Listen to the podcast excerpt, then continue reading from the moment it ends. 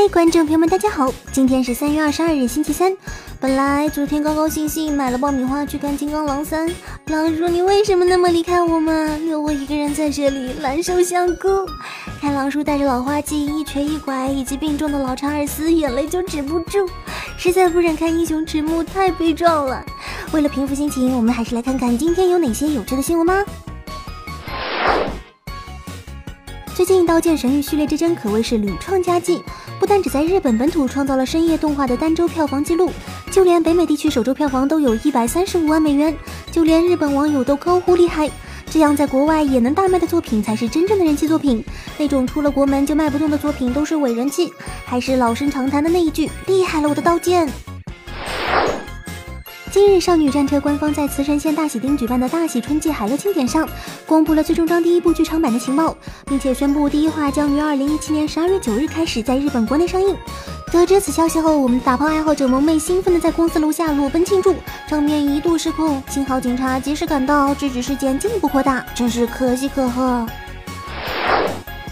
妖精的尾巴 Dragon Cry 公开了一段最新的预告视频，感觉最近的剧场版动画有点多哈。本次上映的《妖精的尾巴》Dragon Cry 将以寄宿着被人类葬送的龙们的愤怒的杖龙之泪为中心展开，讲述主人公们激烈战斗的故事。该作确定于五月六号在日本电影院上映。不得不说，半龙纳兹真的是帅炸了。不过比较遗憾的是，目前国内还没有相关的引进消息。不知道大家有没有看过《秋叶原之旅》？这部梗番各种捏塔也是把小叶子逗得笑不拢嘴。可是谁也没想到，这部不正经的游戏改编的动画，居然会邀请两位爱情动作教育片老师客串配音。本次特邀为这部作品最终化配音的两位老师，本身也是 AV 界的名人了。除了本职工作之外，其实本身也有做歌手一类的工作。二零一四年，两人一起组成了名为“少女新兵乐”的组合。这次为本作配音，据说也是以此组合的名义，而非 AV 女优的名义。他表示，业界真正的冷饭王已经是人尽皆知。最近，卡普空新作《怪物猎人 XX》在三月十八日发售，虽然才过四天，但是那些有固定队伍，同时还是休闲达人，大概都已经把游戏的八成内容都打完了。打完游戏给评价，这是一个专业游戏玩家的素养。于是，亚马逊就有一半玩家打上一星差评。嗯，没毛病。愤怒的日本玩家表示，本作这样值两千日元的 DLC 重新拿出来卖，是在开玩笑吧？虽然该作被喷得很惨，但是并非毫无优点。不过从这次事件可以看出，怪物猎人系列在日本玩家心目中的地位正在不断下降，玩家们已经经受不起情怀消费了。所以下一座怪物还是换汤不换药，这 IP 可真的是要完了。